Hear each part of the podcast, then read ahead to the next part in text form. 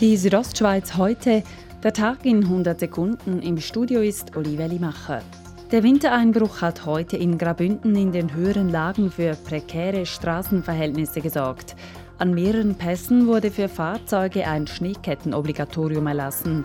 Aus Sicherheitsgründen geschlossen wurde der Flürlerpass zwischen Davos und dem Unterengadin. Die Wartezeit am Autoverlad in Saliens betrug zwischenzeitlich bis zu drei Stunden.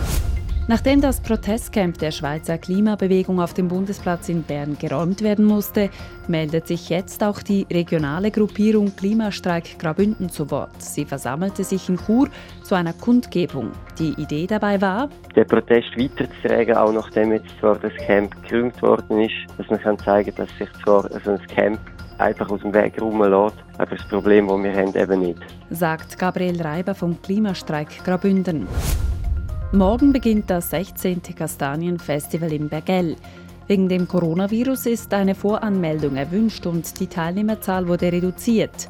Das mit negativen Folgen. Das werden wir am Schluss merken bei den Kosten. Wir werden mehr Ausgaben haben als Einnahmen sehr wahrscheinlich. Sagt Eli Müller, Tourismusverantwortliche in Bergell. Das Bundesamt für Gesundheit hat seine Empfehlungen für Kinder unter 12 Jahren angepasst. Neu definieren die Richtlinien, unter welchen Bedingungen symptomatische Kinder bis zwölf Jahre die Schule oder Kita besuchen können.